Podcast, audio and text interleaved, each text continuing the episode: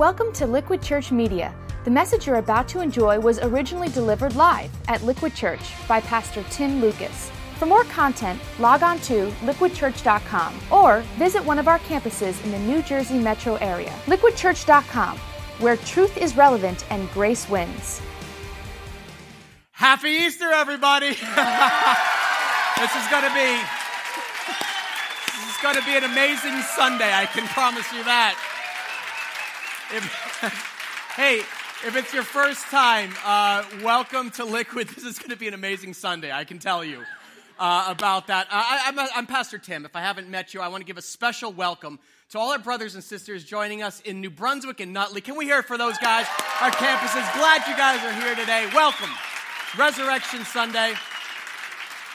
You're watching online, maybe you're listening on radio or podcasts, glad you're here. Um, I want to open the story. My favorite joke is about the resurrection. You're probably going to run out of here, but uh, you may have heard of the pastor who had to give a sermon on the resurrection and uh, to the children of his church, and which is always a tough crowd because uh, you never know what kids are going to say. And uh, so he gathered all the kids in front of him and said, "Hey, who knows what what a resurrection is. And a little boy waved his hand, Oh, I know, I know, I know what a resurrection is.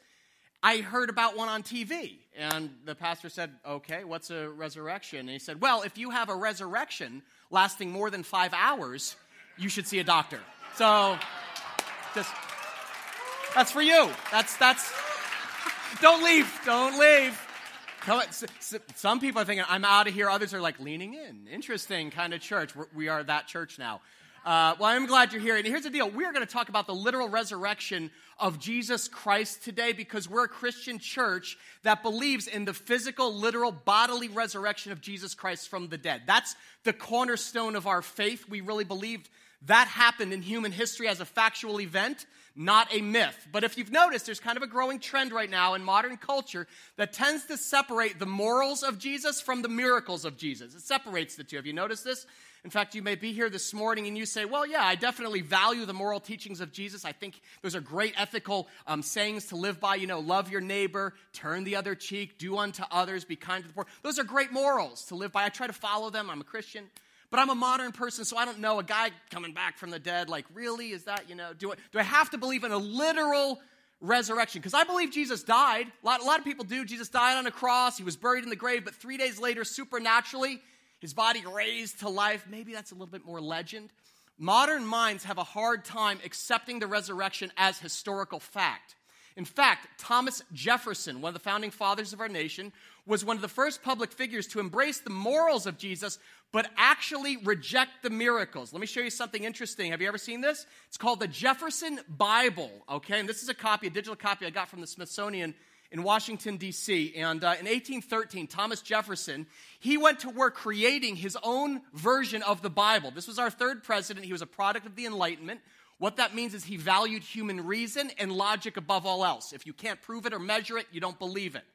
And Jefferson really admired Jesus' moral teachings, but he couldn't accept his miracles. So Thomas Jefferson took a razor and cut out every miraculous reference in the four Gospels Matthew, Mark, Luke, and John, cut them out with a razor. Here is a picture. Take a look at the source Bible in the Smithsonian.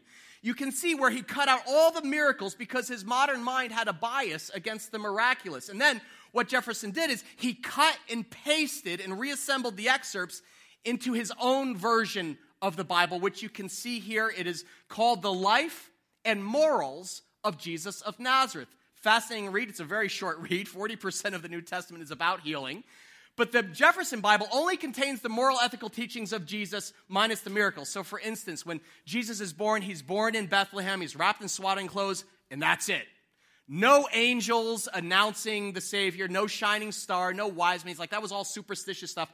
Jesus is born, period.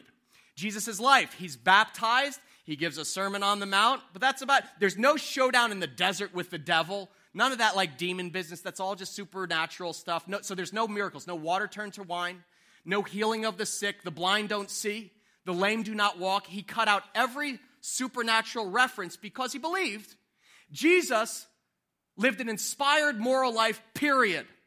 And so, most notably, Jefferson's Bible ends with Jesus being crucified on a cross. I want to read this final verse to you. It says, They took his body, put it in the tomb, and went away. That's it, the end. No resurrection.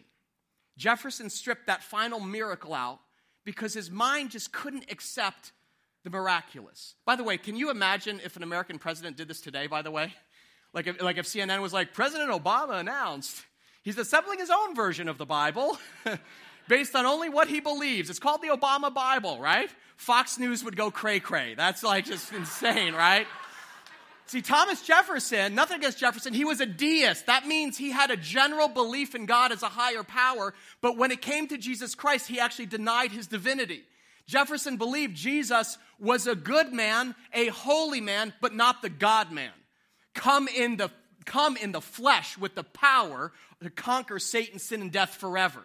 Now, I think the Jefferson Bible is actually a good symbol for how a lot of particularly Westerners, we view the resurrection today. Because almost everybody admires the morals of Jesus. Do unto others, oh, I like that. But we have a hard time accepting the miracles, especially the biggest one of all Jesus' physical bodily resurrection from the dead, why we celebrate Easter.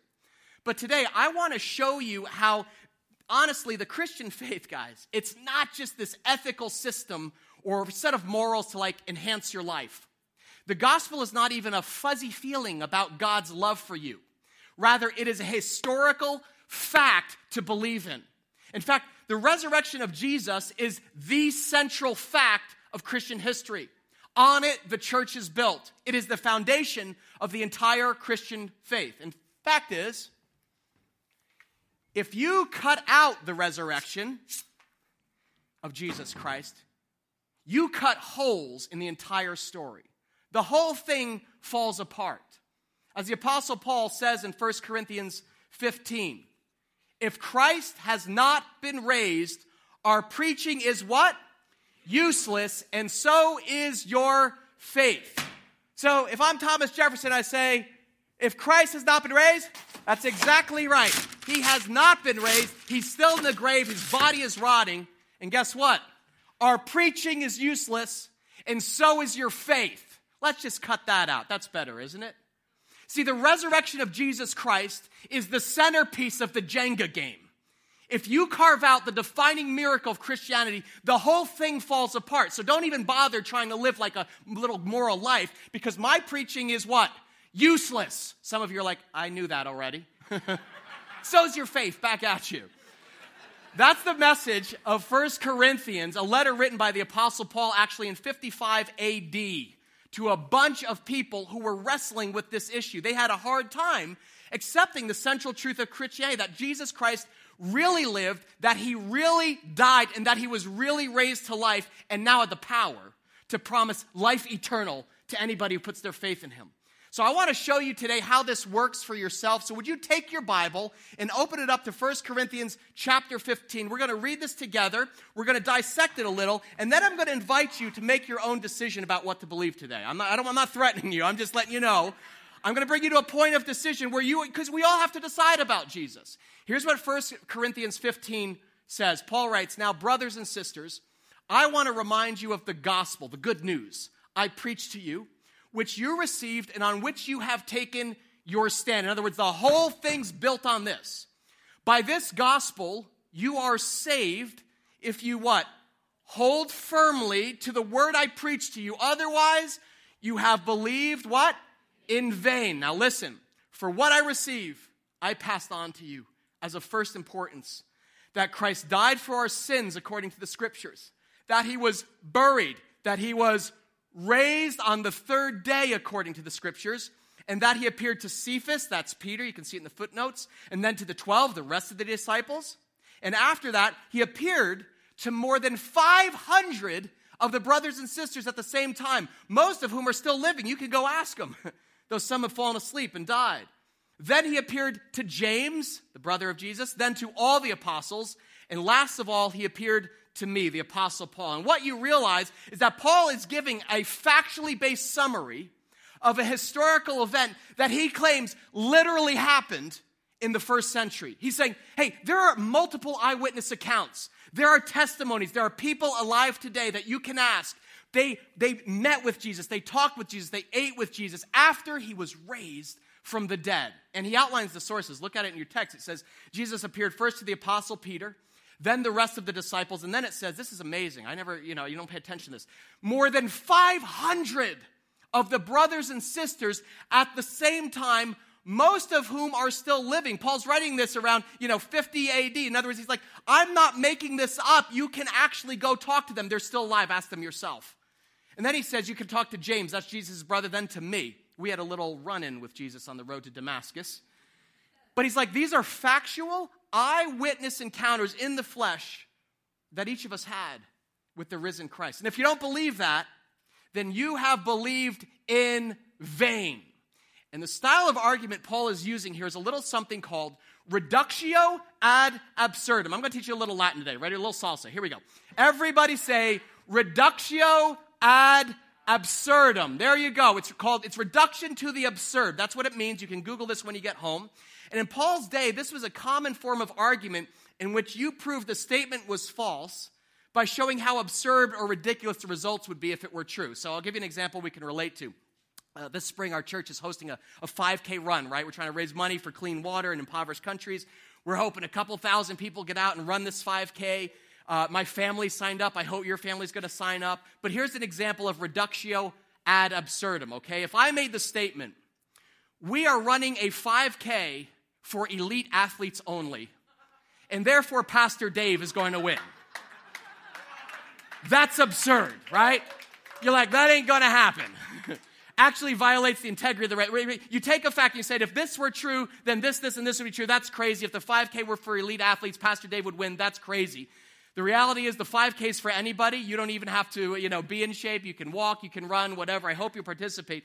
But that's why a nerd like Pastor Dave could come in first. It's not for elite athletes. That's reductio ad absurdum. That's the Greek method of argumentation that Paul's employing here in 1 Corinthians 15. And what he's about to give you, and I want to show you today, is four arguments or four proofs for the bodily resurrection of Jesus Christ. He begins by saying, hey, if Christ hasn't been raised, then Christianity is a hoax. That is argument number one. If you're taking notes, I put these in your program. You can fill in the blank there, follow along. If Christ hasn't been raised, Christianity is a hoax. And you guys know what a hoax is? what's a hoax? Hoax is a deliberately fabricated falsehood, right? That's kind of dressed up or made to masquerade as something true. For instance, if you've, if you've seen this uh, popular photo, the Loch Ness Monster, probably biggest modern hoax by Robert Wilson, shows this massive creature with a long neck peering up out of a lake in the Scottish Highlands. Put it back up, let people look at it. In the 1990s, this image was revealed to be a hoax because the photo was cropped to make the monster seem huge. They, they analyzed this photo, and the object is actually only about two feet long. So it's most likely a swan or a water bird just kind of poking its head up. And you guys know what a hoax is. And, and Paul basically is saying, guys, if Jesus was not literally raised to life, if his body is still in the grave, it's just a skeleton rotting, or it was stolen, or the disciples hid it somewhere, then all of you guys are suckers to what amounts to the most elaborate hoax in the history of the world. Christianity is a grand delusion that dwarfs the Loch Ness Monster. It is a global conspiracy that began, catch this, with 12 men in the first century who found 500 other gullible suckers who together conspired to fabricate a story and keep the truth a secret. So the theory would go something like this Jesus died, and the disciples were so heartbroken because they saw their Savior murdered on a Roman cross. And they loved his ethical teaching so much they didn't want it to end. So they got together in a room somewhere, and they're so grief stricken that they said, Man, Peter said, what a waste of time this is. He said, Yeah, think of where our fishing business could be. You know, they're, they're fired up now. And someone says, Wait, I got an idea. What if we pay off the Roman guards and, and, and, and we'll, we'll steal his body and, and we'll keep this thing kind of going and, and then we'll spend the rest of our lives traveling to the ends of the earth to convince people that he's still alive. And we'll start here spreading it in the city where everybody knows us and can check it out for themselves. And then we'll take it to Greece, and then to Asia. Shh, it'll be our secret.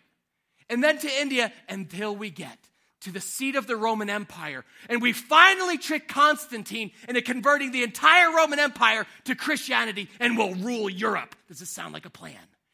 Ready? Go.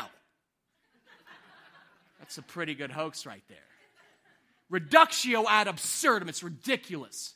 See, what most people don't understand is that as Christians, we don't believe the resurrection is true because the Bible tells us so. This past spring, we've had 3,000 people read the New Testament cover to cover, and what we've realized, we've discovered, the Bible is not a book. It's rather a library. It's a collection of books, of letters, of historical narratives, of ancient manuscripts written by multiple first-hand authors over several decades. And each one verifies what the other is saying. That's why there are four Gospels.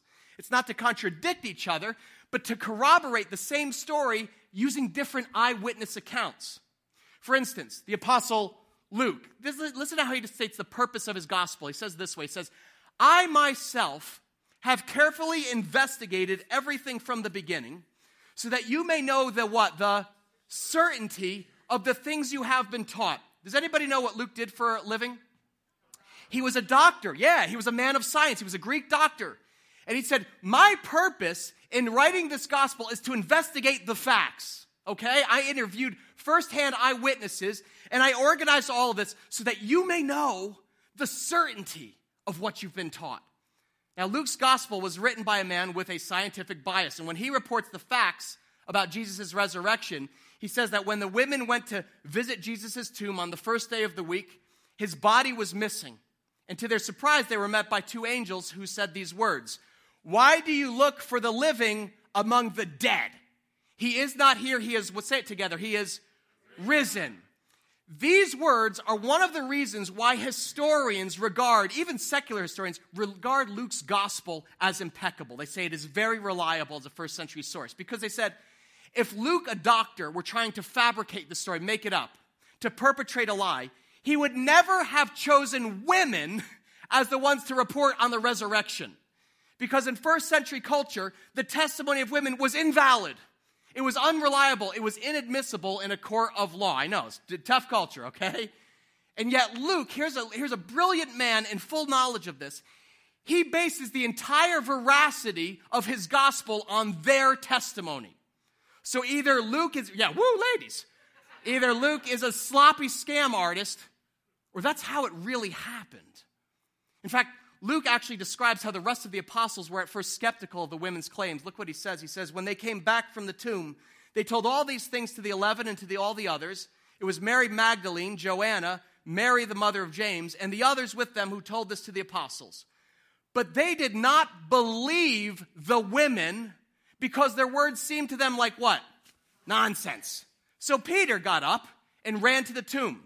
Bending over, he saw the strips of linen lying by themselves, and he went away, wondering to himself what had happened.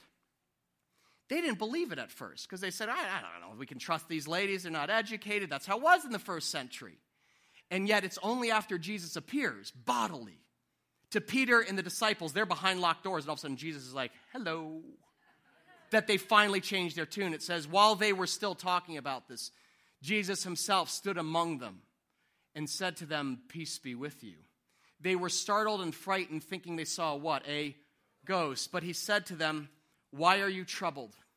And why do your doubts rise in your minds?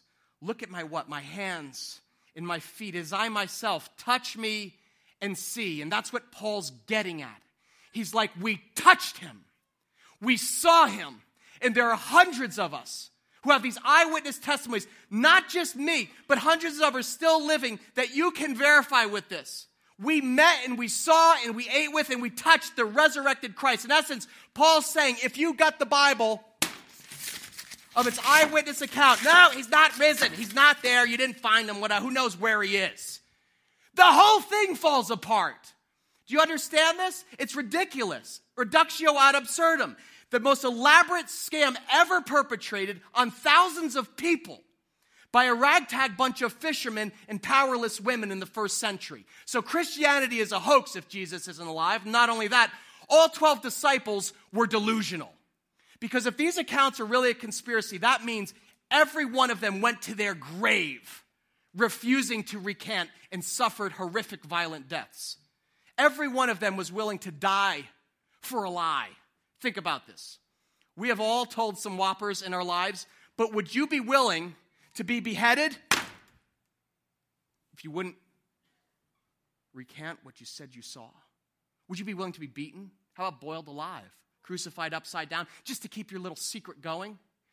Guys, this to me is the number one most convincing proof of Jesus' resurrection. The apostles died the most violent martyr's death for refusing to recant their faith. 11 of the 12 begin with Matthew, executed by sword in Ethiopia. Mark died in Egypt after being dragged through the streets by wild horses and torn to pieces. Luke, that doctor, hanged in Greece because of his bold preaching to the lost. John, John was sentenced to the mines on the prison island of Patmos where he wrote Revelation, the last book of the Bible. He's the only apostle not to die a violent death. He died of old age, albeit in prison. How about James, the brother of Jesus? First off, can you imagine having Jesus as an older brother?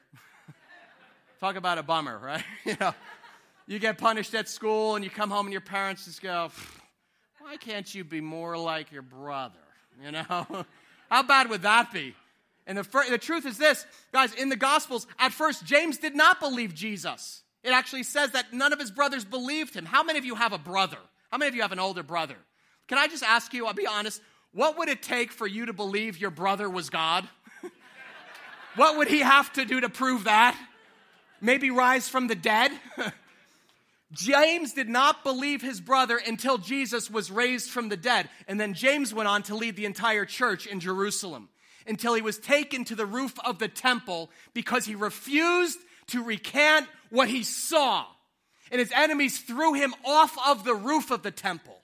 And he survived, and so they went down and stoned him to death. The rest of the apostles suffered similar grisly fates. Peter, he was crucified upside down. Why? According to tradition, he told his tormentors he felt unworthy to die in the same way that he saw his Savior die. He said, Take, Turn me upside down. That's taking the joke a little bit far, isn't it? Wouldn't you think? What was the message that got each of these men martyred for their faith? Peter preached it boldly in Acts. He said, God has raised this Jesus to life, and we're witnesses of it. It's a fact. They didn't die for what they believed, they died for what they said they saw. That's what caused so much persecution. It's one thing to say Jesus is a good moral teacher. It's another to say I touched him, I saw him, I ate with him. It's not a feeling, it's a fact. You want to take an axe to Acts? Just rip out the rest of the Bible because forget it. it. Makes no sense. You can try to cut it out, Peter said. You can try to beat it out of me, but I'm not going to recant. I'm not going to betray what I saw my Lord do. And I'm willing to be tortured and die because I believe God raised this Jesus to life and he'll raise me as well. Amen? That's his message. And they staked their life on it. That's a fact. And they had no doubt, no recantation. Even Thomas, the doubter, who put his hands in Jesus' nail prints in his side, he took news of Jesus' resurrection all the way to India, where he was speared to death on a missionary trip to plant churches.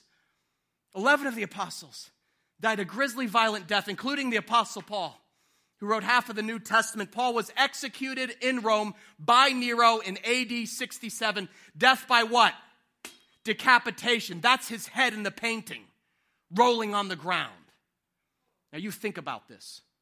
What are the chances? What are the chances that 12 grown men would construct such a grand hoax because they so valued the the moral teachings of Jesus. And when faced with excruciating torture and death, rather than recant their elaborate lie, they chose instead to be speared, stabbed, hanged, boiled alive, and crucified upside down, just to keep the hoax going. Reductio ad absurdum, Paul says. It's ridiculous beyond belief. The disciples would have to be delusional. And not only that, but in the decades that followed, the thousands of converts who believed them, thousands of converts to Christianity in Rome. Rather than admit their deception, they chose instead to be mauled by lions in the Colosseum. Look at the painting. Some of them chose to be smeared in pitch and set aflame to light the emperor's gardens, voluntarily choosing to die for a lie, a legend, a myth? I don't think so. Reductio ad absurdum. It's ridiculous. We're witnesses of this. So, for you to deny the truth of what thousands of men and women and martyrs down through the ages sacrificed their lives to proclaim their faith in the gospel. I don't have enough faith for that. Would you die for a lie? If Christ has not been raised, Paul says, then Christianity is a hoax, the disciples are delusional, and your faith is futile. Say futile. futile. Argument number three look at verse 17. It says this If Christ has not been raised, your faith is futile and you are still in your sins. Futile means pointless, having no purpose whatsoever. It's fruitless. You've got nothing to show for your faith which means we have to actually cancel out everything that happened last Sunday at our baptism services. Just cancel it all out. Dozens of men and women, boys and girls, getting into a tub of water, wearing t shirts that say, I have decided to follow a lie. Ah, ah, too bad. Suckers. Reductio ad absurdum. How ridiculous would that be? How arrogant do you have to be? Those of you who witnessed those baptisms, you heard stories of life change that left me speechless, honestly. You heard people enslaved by addiction set free by the power of the risen Christ. People without hope, filled with despair, finally actually feeling the Father's love for them. People like Edwin Rivera at our Nutley campus, I love this. He lost the love of his life nine years ago, and she died tragically, and his life kind of spiraled downward. But he started, he started, he was telling us how God's Spirit began healing his broken heart and brought him to this point of decision. He said, You know, it's time for me to actually shift my focus to God and move past the pain in my life and he put his trust in Jesus and he says, I'm now filled with the Spirit. I have new purpose for living. We baptize dozens of people who were hurting, who were hopeless, people who committed atrocious sins. You guys know, we're a bunch of ragtags. People who committed adultery, who had abortions, addictions, they come up out of the water and said, I'm free of my guilt and my shame. But see, there's no resurrection. What is all of that? I guess, I don't know. Delusion? No. If Christ is alive, then he has conquered sin and death, and sins can be forgiven. Amen? Do you believe that? We can be set free from the guilt and shame by God's amazing grace. Do you want proof Jesus is alive? If the Christian faith is futile, how do you explain Kathy? I stood in that baptismal with her last week, and for 30 years, her story was one of one heartbreak after another until she met Jesus. I was raised in a Christian home, Christian church. I had a wonderful upbringing, but everything fell apart during my teenage years when my parents' marriage fell apart. I started rebelling against God. I started going to parties, drinking, doing drugs. I also developed a serious eating disorder and I had to be hospitalized for that. And at that point in time, I was an adult. I met my husband. 10 years into the marriage, I discovered that my husband was having an affair. And so the marriage ended in divorce, and I was absolutely devastated. I was looking for comfort, and I just, I, I dove right back into dating. I started dating a childhood boyfriend of mine who was also hurting. I got a knock on knock on my apartment door telling me, they were telling me that uh, my boyfriend Gary was shot and killed in line of duty. And my spirit was just crushed. Again, I found myself asking God, what? what? Like, how could you let this happen again? I'm trying to start over. It was the darkest time of my life. I actually contemplated ending my own life. Jesus, He just held on to me. I kept on hearing the biblical verses that I learned as a child, especially Jeremiah 29 11. I know the plans I have for you, declares the Lord. Plans to prosper you and not harm you, plans to give you a hope and a future. That was the Holy Spirit speaking to me and just calling, calling me back to Himself. I said, All right, I surrender. Jesus began to heal and transform me. And during that time, I met my wonderful husband, John. And as a bonus, God blessed us with a beautiful son. And now I, I find I have a new purpose for my life. I wanna, I want my life to shine for Jesus. I want to be baptized today because I want to show my friends and family that I am humbled and so honored to call myself a follower of Christ. The old has gone, the new has come, and that's what we're witnessing today in this water. Upon your profession of faith, we baptize you now. In the name of the Father, the Son, and the Holy Spirit. Can we hear it for Kathy? She's one of thousands of people. Friends, that's not futility. That is a woman forgiven and set free by Jesus Christ.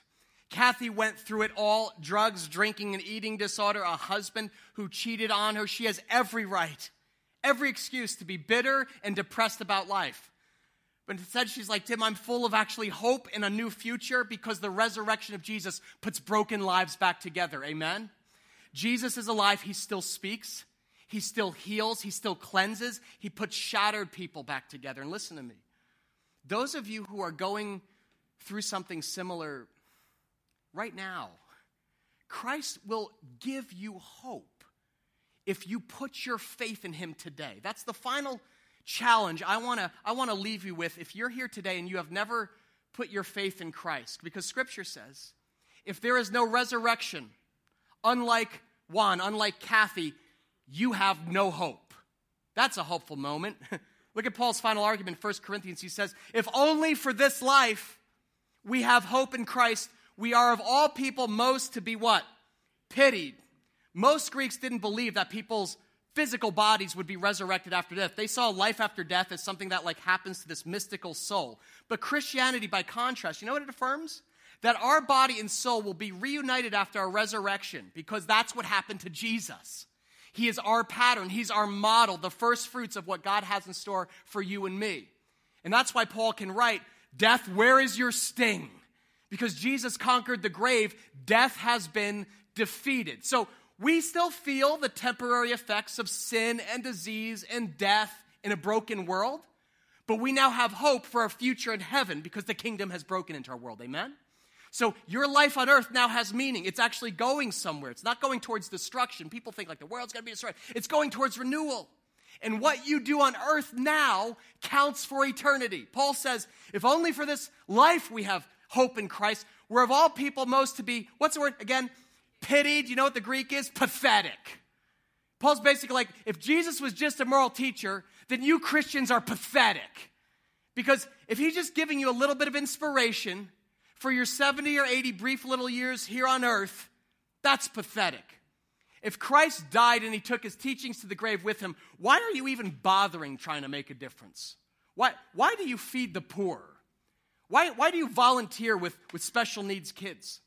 Why do you take trips to foreign countries to bring clean water to impoverished families? None of it counts.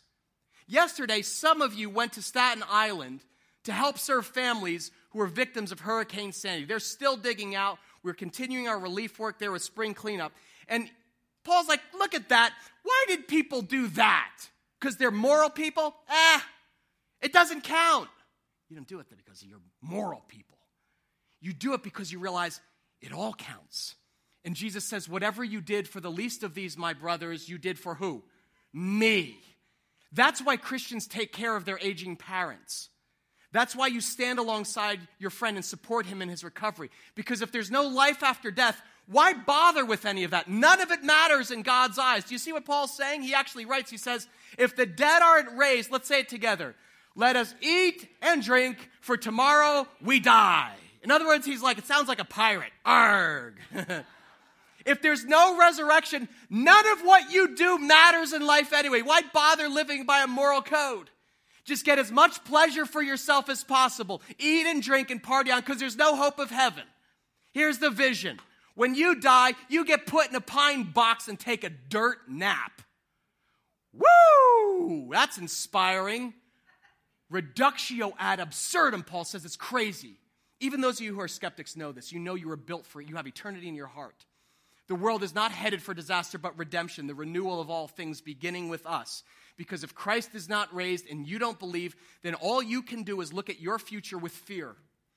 Because you know that sin and death and decay wins the day. There's still a 100% death rate. And all you can look forward to is God's judgment and wrath. I want you to think about your loved ones who have died. Paul says, Then those also who have fallen asleep, that means died, in Christ are what's the word? Lost means perishing in hell for all eternity. Hell is not a popular word, I understand that. But Paul's like, if Jesus isn't raised, all, all your loved ones who died in Christ, they're all lost in hell. So that means my grandmother, okay, who, who, who we lost two years ago, who loved Jesus. My grandmother, who took care of my invalid grandfather for 20 years as he descended into Alzheimer's. And every morning, she would bathe him and shave his face and dress him for the day. And the only time she would leave him was for an hour on Sunday to go to her church and play the organ so people could sing songs to Jesus. So when she died two years ago, in her casket said, finally home. Eh, not really. She's probably in hell with Hitler, along with Mother Teresa and bin Laden.